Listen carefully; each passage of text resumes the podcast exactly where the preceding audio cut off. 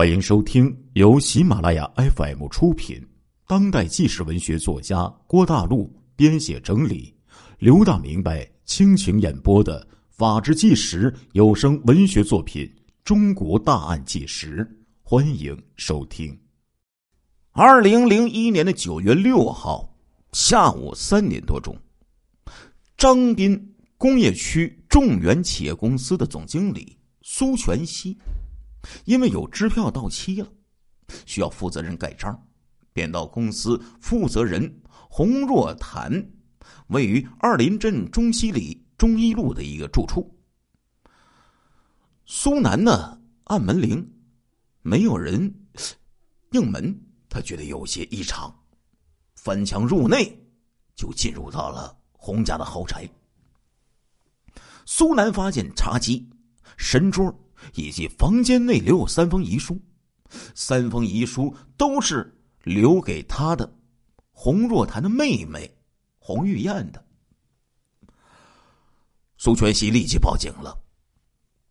由于这个洪若潭的住处啊，大概有三千平，警方动员不少人力进行搜寻，在房屋左后方的一个小型花园内，发现一具全新的。大约可以容纳四个人的一个焚化炉，下方有两双拖鞋。焚化炉旁边啊有一个研磨机。警察用力的打开这个焚化炉的炉门，发现焚化炉的门呢还从这个内侧以这个铁丝儿给缝绑了。炉子内呢有两瓶装有三分之一不明液体的玻璃瓶，以及两具烧焦的骨骸。警方说，这个焚化炉啊是自动控制，设定连续两次两分钟高温燃烧。县警察局鉴识组的人员就在这个研磨机内呀，发现了一块疑似人骨以及不明粉末。人骨呢，大概约有一公分的大小，警方已经采样送检。彰化地检署的检察官表示，由于尸体只剩下头骸骨，必须进行 DNA 的鉴定，以确定身份。警方在现场找到了一封遗书，遗书内写着：家中三个小孩已经被烧死，骨灰已经洒落大海，而下午。有厂商到家里追讨欠款，却赫然发现屋主的夫妻沉尸家里。警方随即就清查现场，但是除了焚化炉的两具骨骸之外，鉴识人员在洪若潭的住处也并没有发现任何血迹和药物，并没有其他三个小孩被害的蛛丝马迹。检警呢？也在洪家大院里大肆开挖，但是只挖到了一堆灰烬。原来呀，是这个洪若潭生前故意把全家所有的数据，包括照片啊，统统给烧掉了。屋里只发现一堆他的女儿小时候的奖状、奖杯等物品，所有有关洪家五口的照片一直找不到。警方。还是在洪家子女就读的学校勉强找到几张相关的照片。话说这个洪若潭呢，生前是事业小有成就，在台湾呢成立了众源公司，专做这个胶带，还有贴纸制造生产，并非务农的洪若潭，因为兄弟们向他借贷的关系，抵押了兄弟呀继承于父亲。多亩田地成为己有，还在这个农地上兴建了占地三千平的大豪宅，因此呢，连母亲都认为呀，他对兄弟们过于苛刻了，而不愿意与他同住大豪宅。洪家这个别墅啊，主体建筑是红瓦白墙，华丽气派不说，还从国外进口了价值近千万元的巨石。作为这个庭院的装置，近三千平米的花园里呀，绿草如茵，树影扶疏。拥有三千平大花园，洪若潭呢，却不愿意与乡人分享，反而筑起高墙，在这里面呢饲养大狼狗。虽然这个家里的庭院呢修护的十分的整洁，但是就好像是不可靠近的城堡一样。虽然这个台北彰化县二林镇是个乡下地方，洪若潭那个豪宅呀，也是在自家地上兴建的，但是从洪若潭特别设计规划的庭院风格和建筑材料来看呢，确实足以被称作为大宅门啊！以当时市价估计，哎，这座豪宅约价值两亿呀！被乡亲们看成为个性古怪、不好相处的洪若潭呢，是个有洁癖、做事工整干脆的人。从他可能处理子女尸体的方式，到不留一滴痕迹让警方追踪的方法，可以看得出他过于深沉、严谨的态度。洪若潭呢，有三个子女，长子叫做洪崇甫。二十四岁，是中原大学物理研究所的一个大学生。次子洪晨仁呢，二十三岁，在洪若潭的公司工作。唯一的女儿叫做洪梦玉，十九岁，就读于台独，就读于台南县的致远管理学院。洪若潭的原配十多年前车祸就去世了，不久呢，就谢贤了。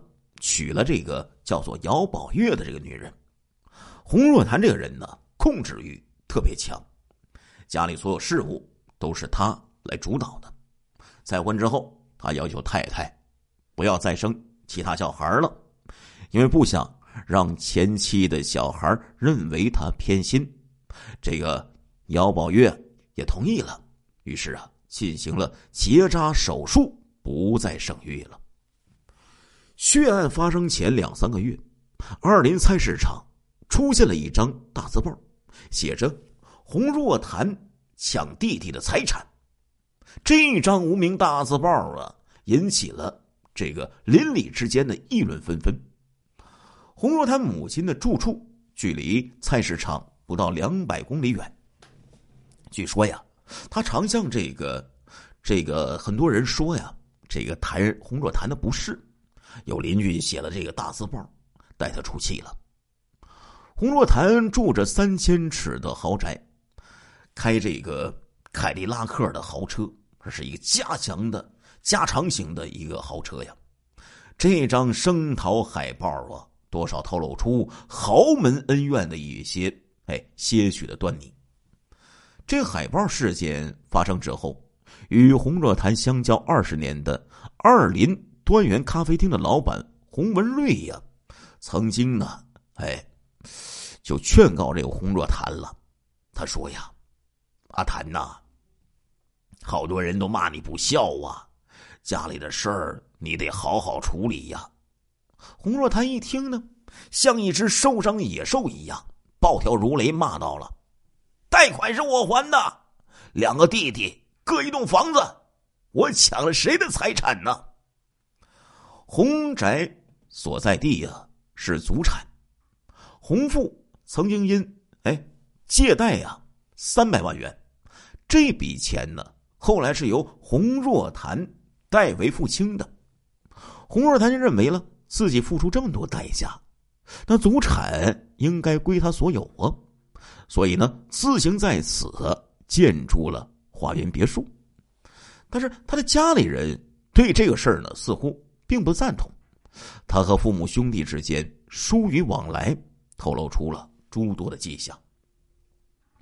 洪若潭在这遗书当中说：“十多年前续弦到现在，未得到家人谅解。可恶的是双亲，为了一点私利，离间我们夫妻与孩子之间的情感，在亲戚朋友面前。”说出以及做出不当的言论和举止，令人无法生存下去。哎，从他责怪父母的口气、家庭失和以及邻里的闲言闲语之间呢，似乎啊是他带着全家寻短见的主要因素。他的朋友啊也认为，以洪若潭极为爱面子的性格，当然受不了亲友乡里在背后冷言冷语。但是，检警的看法有所不同，认为除了家庭失和、财务困难，也是洪若潭寻死的主要原因。这个众源企业呀，专门生产呢自粘的商标纸，工厂呢原设在台北，经营不错。后来洪若潭决定啊，在张滨工业区扩建厂房。哎，经过运营之后。却遇上了不景气，两亿多元的贷款弄得他周转不灵。为了挽救公司，洪若潭以工厂设备、住宅土地作为抵押品，陆续就向台湾的启银二林分行贷款两亿六千万元，民间借贷六千七百万元。另外，他还向这个地下钱庄借钱，但是实际数额不明。值得注意的是，即使当洪若潭在执行他的完美死亡计划之际啊，他在九月三号到四号的中午之间，还处理了十多笔的借款。他向友人表示，没有还清的可以到家里搬东西抵债。期间，姚宝月将洪崇然一笔七十万元的存款提领到了只剩一百多元。这一方面可以看出洪若潭重视信用，另一方面也看出来呀，这个洪若潭财务已经出现问题了。洪若潭死后，债权人纷纷哎出面向法院申请假扣押，他的这个三千平的豪宅和五部名车就遭到了拍卖，众源企业也已经陷入了停工的状态。由此看来，家庭和财务的双重压力都是逼洪若潭走上绝路的重要原因。洪文瑞说：“洪若潭做事认真，个性求完美，超理性。只要认为是对的，谁也改变不了。一旦错了，就很难回头。但是，所谓什么超理性、超完美，其实也反映了洪若潭个性极端的一面。”张斌工业区商协进会理事长啊，洪锦芳就说：“洪若潭一谈时局，情绪就很激动，控制不住，曾经多次在公开场合扬言要组成敢死队，放火烧了议事效率不高的立法院。在洪家呀，一切都由洪若潭做主。”洪若潭的原配死于车祸，再娶的时候，他要求太太姚宝月结扎，以便专心的照顾洪崇甫、洪崇仁、洪梦玉等三名女儿。谁料啊，到最后一刻，他还严密的主宰着自己妻子和儿女的性命。洪家子女呀，均已成年，洪若潭为什么要对他们下手呢？侦查人员在洪崇甫房间，在这个床罩啊，采集到微量的血迹。经过 DNA 检测的结果，确定为洪崇甫或者洪崇仁所有。在洪梦鱼房间的床罩上，位于躺着这个手肘处啊，也采集到了微量的血迹，检测为是这个洪梦雨所有。两处血迹点状分布形状，疑是。注射针头所致。另外，在房间的橱柜里找到了一支电击棒以及耗材。若依相关时间分析呀，洪家三名子女可能于九月一号晚上九时十二分到九月三号之间遇害，最可能情况是在二号下午被焚尸了。但是生要见人，死要见尸。检察官陈德芳认为。虽然有多项间接的证据可以推测洪若潭有七八成的可能杀害了自己的子女，然后自杀，但是为求慎重，他仍然为牵结作案。三名子女呢，至今呢被列为失踪人口。豪门如今已经人去楼空，洪若潭、费心、世种、高纬度、品这个椰子林呢，也有一些逐渐的凋零了，令人不胜唏嘘呀。由于洪家一家五口死法呀过于惨烈，乡亲这些流言呢就纷纷不断。命案发生第二年。就这个相亲传出，晚上看到洪若潭回来整理花园，还牵着大狼狗散步，而那狼狗啊，还是被他烧死、杀死成灰的那几只。不过呀，这些传言啊，也都是无稽之谈。同一年呢，还有两名不怕死的青年，自称要闯这栋鬼屋，两个人翻墙就进入了红宅，偷窃了一幅山水画。两个整流器，还向外人炫耀自己大胆儿。警方接获洪若潭的弟弟报案，按照这个线索呀，查出王姓、洪姓男子涉案，依这个盗窃罪，哎，移送到这个警署侦办。洪若潭的弟弟，洪若潭的弟弟后来也报案，哎，说曾经啊。有电子媒体的摄影师想偷偷的翻墙进行拍摄，却不小心摔断了腿。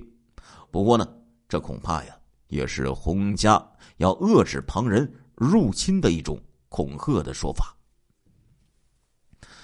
说起来呀，哎，这个案件呢，在二零零六年原本没有人再去谈论洪家豪宅，但是这豪宅呀。被退休的一个医师李世杰就给买下来了，还投资大笔的资金兴建这个休闲设施，让原本呢荒烟蔓草的这个洪家凶宅变成了一个休闲农场，成为当地民众度假休闲的一个好去处。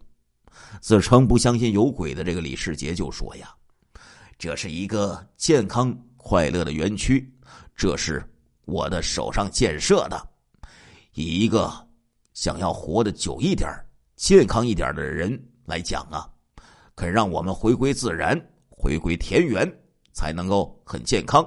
所以呀，看到这样子的一个庭院，而且隐私性又特别好，所以就把它给买下来了。哎，二零零七年呢，又传出了一个诡异的事情。传出当时没有发现尸体的洪若潭的小女儿现身了，在彰化，有一名坐台小姐，自称是六年前彰化灭门血案之中这个屋主洪若潭的女儿。那天晚上，这名女子啊出现在 KTV 里，不过这名女子又改口说她不是洪若潭的女儿，也不姓洪。究竟她为何说辞反复？这名女子呀，也回答不出来。这个女人呢，叫佳佳，就是曾经自称是洪若潭女儿洪梦瑜的坐台小姐。为了查清楚她究竟是不是逃过六年前洪家灭门血案的独生女，有一些酒客啊，就经常去 KTV 求证。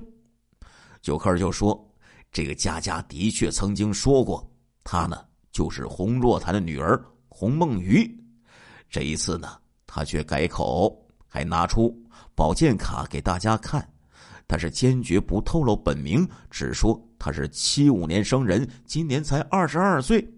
如果洪梦瑜还在世的话，应该是二十六岁。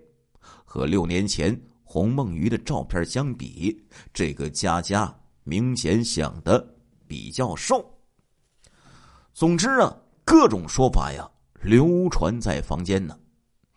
二零零八年，法院呢判决，哎，终于说出了这洪若潭自杀的主要原因。彰化县二林镇洪若潭一家五口疑似自焚案，死因拨云见日。六号，洪家三名失踪子女即将由财产管理人提出死亡宣告。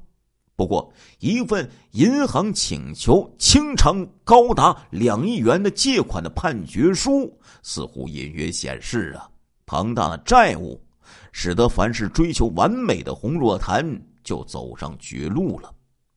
对于洪家的实际债务，洪家三名失踪子女财产管理人郑秀珠律师不愿意多谈，但是根据彰化地方法院九三年的一份请求清偿借款的判决书指出，洪若潭为经营位于张滨工业园区的众源公司，先后十多次向银行借款，或以土地、工厂抵押等方式。